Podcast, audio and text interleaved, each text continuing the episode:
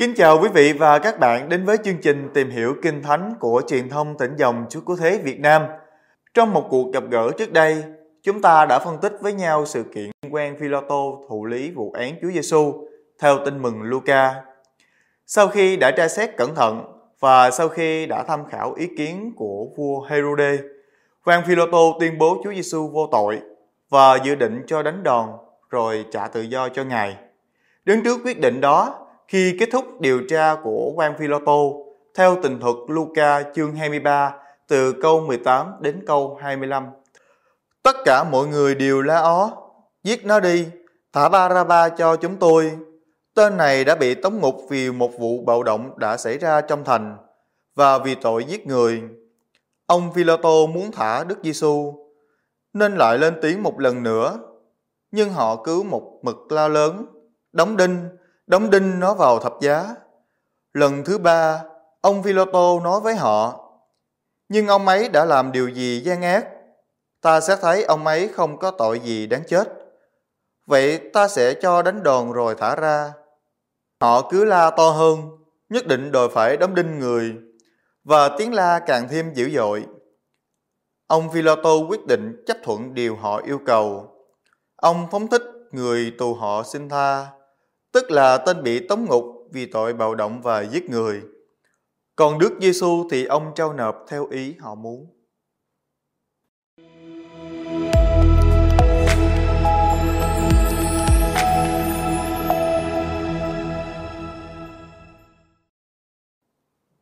Trình thuật Luca liên quan đến quyết định của Phi-lô-tô về số phận của Chúa Giêsu, có vẻ rất khác với tình thuật tương ứng của Matthew và Marco.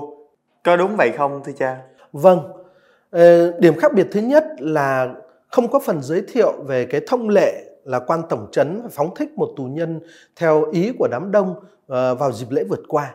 Ở một số thủ bản có ghi cái chi tiết này ờ, nhưng mà đây là cái sự điều chỉnh, cái sự ghi thêm theo căn cứ theo bản Matthew và Marco chứ ban đầu nguyên thủy bản văn của Luca chắc không có cái chi tiết này.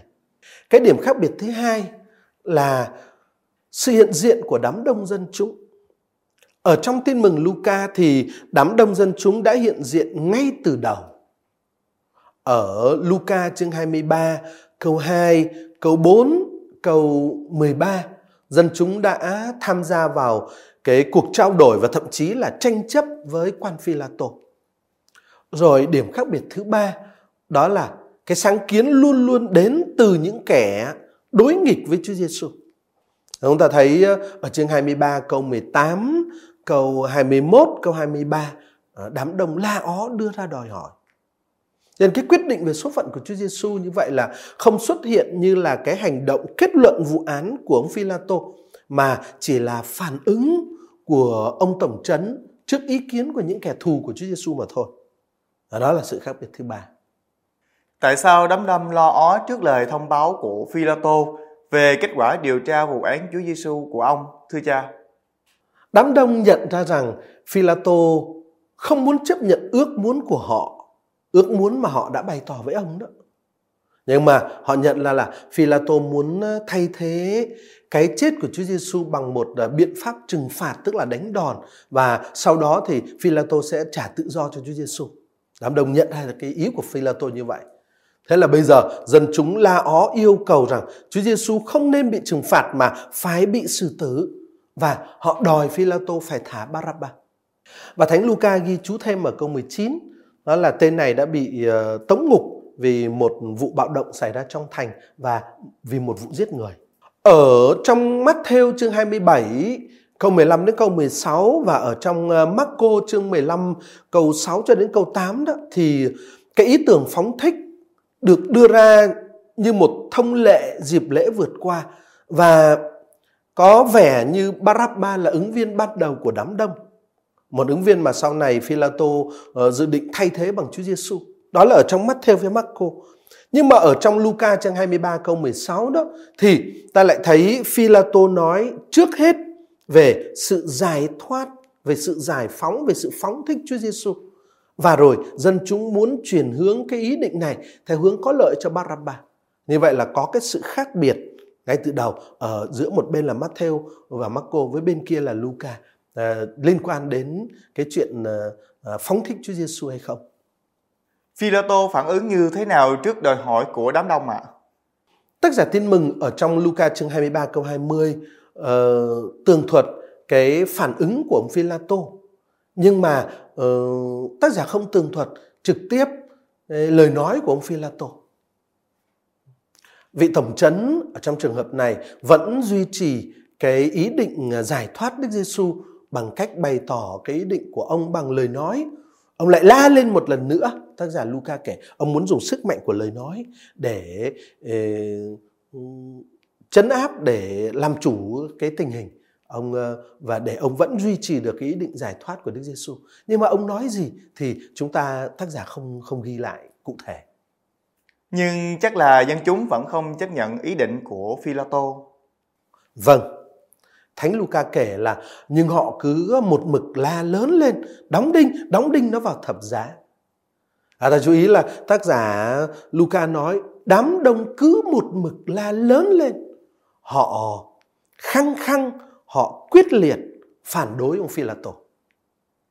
Ở đây chúng ta thấy có đám đông đưa ra hai lời yêu cầu mà thực ra thì hai lời này diễn tả cùng một nội dung thôi. Và cái hai lời yêu cầu này được đám đông tuyên bố một cách trực tiếp và rõ ràng tỏ tường với ông Phi-la-tô. Đóng đinh, đóng đinh nó vào thập giá. Là đám đông đòi Phi-la-tô cho kết án xử tử Chúa Giêsu bằng cách đóng đinh ngài vào thập giá. Đây là lần đầu tiên động từ stauro nghĩa là đóng đinh xuất hiện ở trong bản văn của Luca. À, từ trước đến bây giờ thì chưa thấy có sự xuất hiện của cái động từ này. Cái động từ stauro này ờ, ở trong bản văn Luca đây được ờ, đặt ở mệnh lệnh cách thời hiện tại và hơn nữa nó còn được lặp lại đóng đinh, đóng đinh. Đấy, sự kiện này cho thấy dân chúng rất là mạnh mẽ và rất là quyết tâm trong việc đòi Đức Giêsu phải bị đóng đinh. Và Barabba không còn được dân chúng nhắc đến nữa. Việc phóng thích Barabba chỉ là chuyện thứ yếu thôi. Cái mục đích của cuộc tranh chấp của dân chúng với ông Philato bây giờ là cái chết của Chúa Giêsu ở trên thập giá. Họ yêu cầu đóng đinh Chúa Giêsu vào thập giá. Ông Philato có chấp nhận yêu cầu đó của đám đông không thưa cha? Chưa. Ông Philato chưa chấp nhận yêu cầu của đám đông đòi đóng đinh Chúa Giêsu. Nhưng mà Thánh Luca kể ở câu 22 uh, ờ, lần thứ ba ông Philato nói với đám đông nhưng ông ấy đã làm điều gì gian ác đâu ta sẽ thấy ông ấy không có tội gì đáng chết cả. Vậy thì ta sẽ cho đánh đòn rồi thả ông ấy ra. Đây là lần can thiệp uh, thứ tư của ông Philato lần thứ nhất là ở um, câu 4 dĩ nhiên là chương 23 ở câu 4 rồi lần thứ hai là ở câu 13 cho đến câu 16 Lần thứ ba là ở câu 20 và bây giờ lần thứ tư ở câu 22. Đây là lần can thiệp thứ tư của ông Philato. Nhưng mà đây là lần thứ ba ông ờ, Philato tuyên bố về sự vô tội của Chúa Giêsu. Ta thấy lần thứ nhất là ở câu 4, lần thứ hai là ở câu 14, 15 và lần thứ ba bây giờ là ở câu 22. Và đây cũng là lần thứ ba ông ờ, Philato tuyên bố sẽ cố gắng trả tự do cho Chúa Giêsu. Lần thứ nhất ông nói ở câu 16, lần thứ hai ở câu 20 và bây giờ lần thứ ba ở câu 22. Như vậy đây là lần can thiệp thứ tư của ông Philato nhưng mà là lần thứ ba ông tuyên bố Chúa Giêsu vô tội và lần thứ ba ông tuyên bố sẽ cam kết trả tự do cho Chúa Giêsu. À, ờ, Thánh Luca thì ghi rõ lần thứ ba ông Philato nói với họ à, bằng cái cách ờ, viết như thế này tác giả Luca có ý tái khẳng định rằng cái cuộc trao đổi đã trở nên lặp đi lặp lại không tiến thêm. À, tác giả có ý cho thấy rằng những người chống đối chống đối uh, ông Philato và dĩ nhiên là uh, thù nghịch với Chúa Giêsu đó những người chống đối biết rõ những lập luận có lợi cho Chúa Giêsu rồi nhưng mà họ ngoan cố từ chối xem xét các cái lập luận đó. Sự can thiệp lần này của vị tổng trấn chứa đựng ba yếu tố. Yếu tố thứ nhất là một câu hỏi yếu tố thứ hai là một uh, quan sát một nhận định và yếu tố thứ ba là một đề xuất. Thứ nhất là câu hỏi Ông Philato hỏi, ông ấy đã làm điều gì gian ác? Câu hỏi này á, ờ, tái khẳng định cái, ờ, cái sự tương phản giữa Chúa Giêsu và ứng viên Barabba mà đám đông đề nghị. Chúng ta có thể xem thêm ở câu 19 ở câu 25. Đấy, trước hết là một câu hỏi. Ờ, và với câu hỏi này thì Philato yêu cầu đám đông phải biện minh cho cái sự kết án mà họ đòi hỏi Philato phải làm đối với Chúa Giêsu.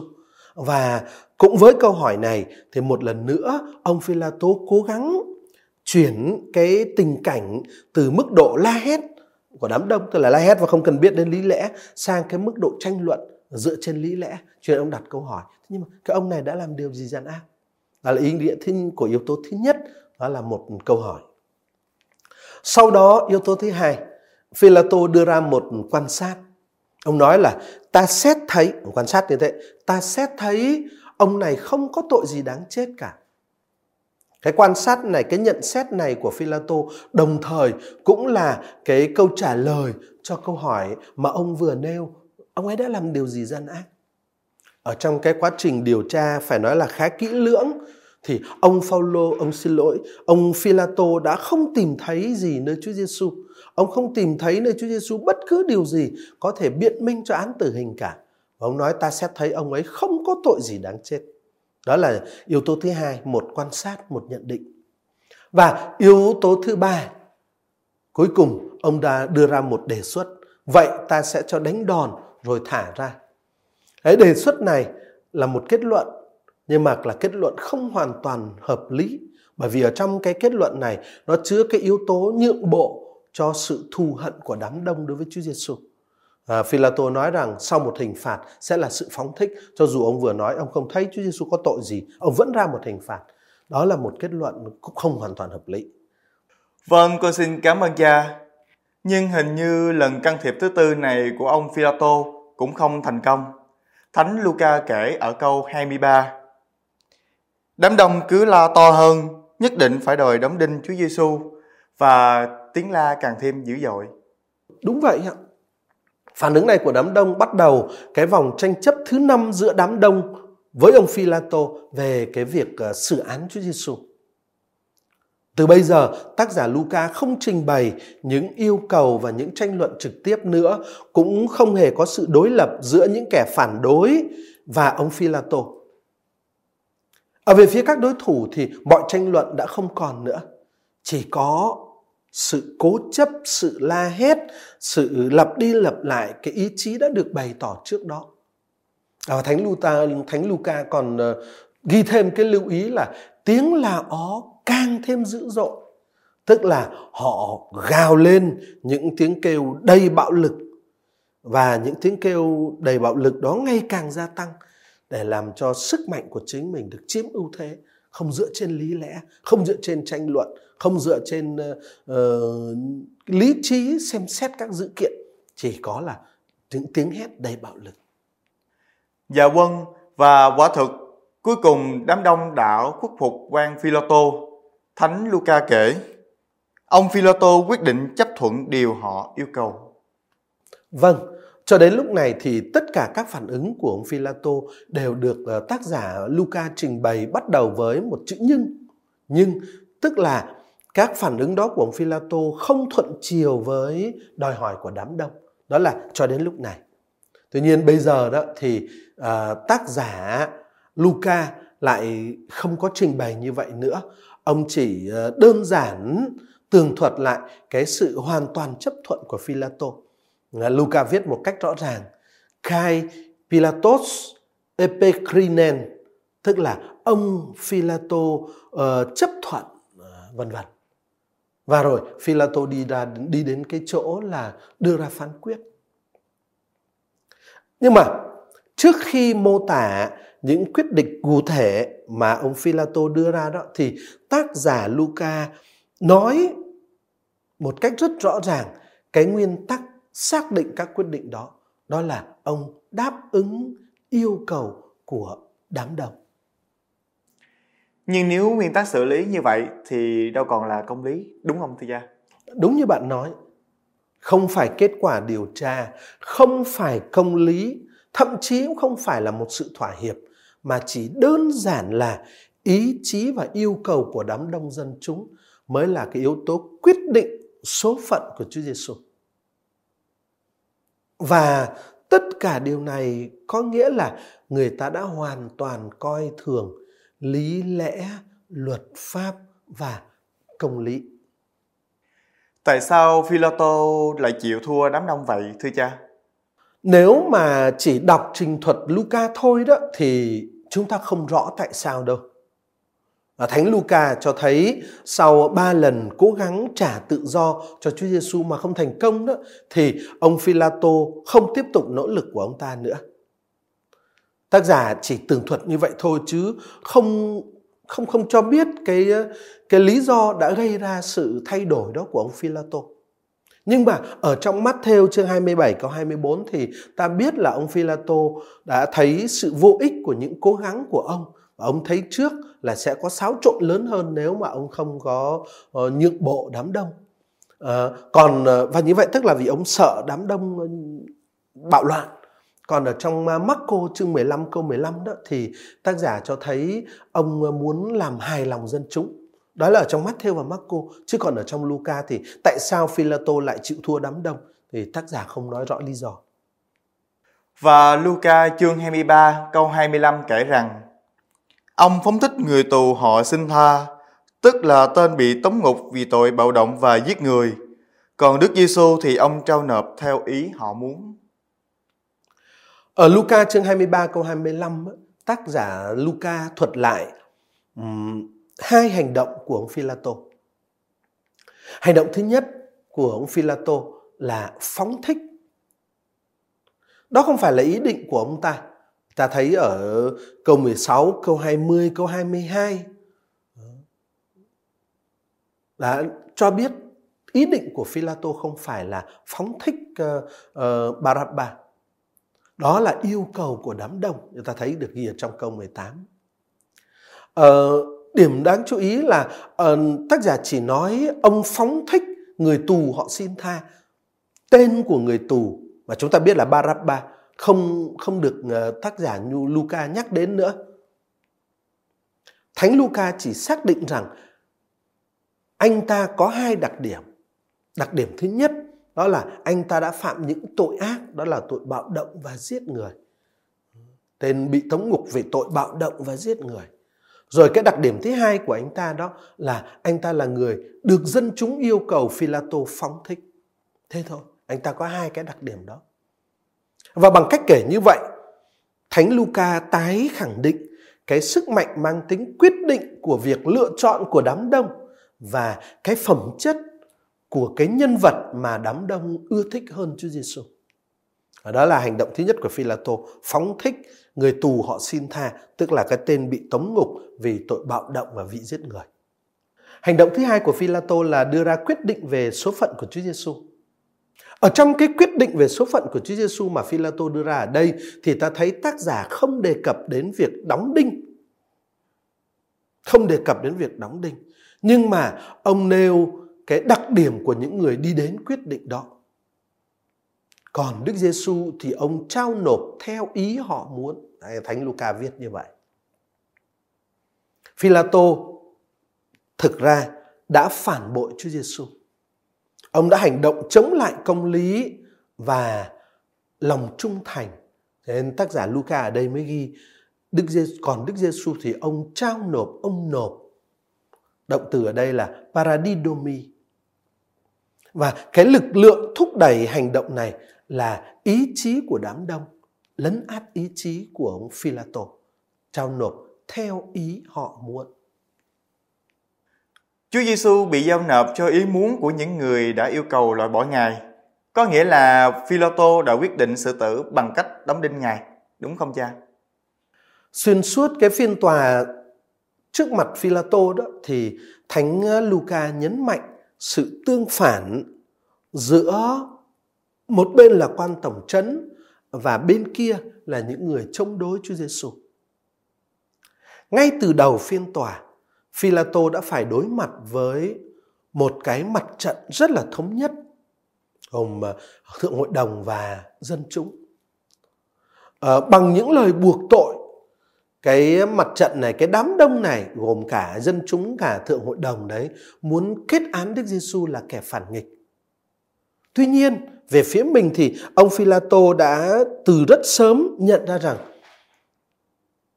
Chúa Giêsu vô tội và ông tuyên bố cái sự vô tội đó của Chúa Giêsu ngay từ câu 4.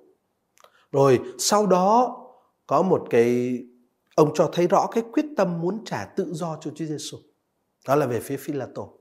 Nhưng mà cái ờ, cái ờ, quan sát cái lời tuyên bố và cái quyết tâm trả tự do này của Phila tô đó thì bị cái ý chí kiên định của những kẻ thù của Chúa Giêsu phản đối một cách kịch liệt. Và cái ý chí đó được thể hiện một cách rõ ràng ở trong những lời buộc tội được ghi ở câu 2, ở câu 5, ở câu 10 trong chương 23 này. Rồi ờ, sau đó nữa, cái ý chí đó được thể hiện rất rõ ràng ở trong cái lời yêu cầu án tử hình áp trên Chúa Giêsu. Ta thấy ở câu 18, câu 20, câu 23. Vậy là có một cái sự cố chấp, có một cái sự khăng khăng, có một cái sự rất là mạnh mẽ trong ý chí và trong lời buộc tội của đám đông đối với Chúa Giêsu. Và cái sự cố chấp này đã chống lại cái ý định của Phi-la-tô. Cái sự cố chấp này đã khiến Chúa Giêsu bị đóng đinh. Vâng, con xin cảm ơn những phân tích và chia sẻ của cha. Kính thưa quý vị và các bạn, chương trình hôm nay tạm khép lại nơi đây. Chúng ta sẽ tiếp tục cùng với linh mục Du Seo Nguyễn Thế Hiện tìm hiểu tình thuật khổ nạn theo tin mừng nhất lãm trong các cuộc gặp gỡ kế tiếp. Nguyện xin Chúa Giêsu chịu thương khó và phục sinh, ban cho chúng ta ân sủng cứu độ của Ngài.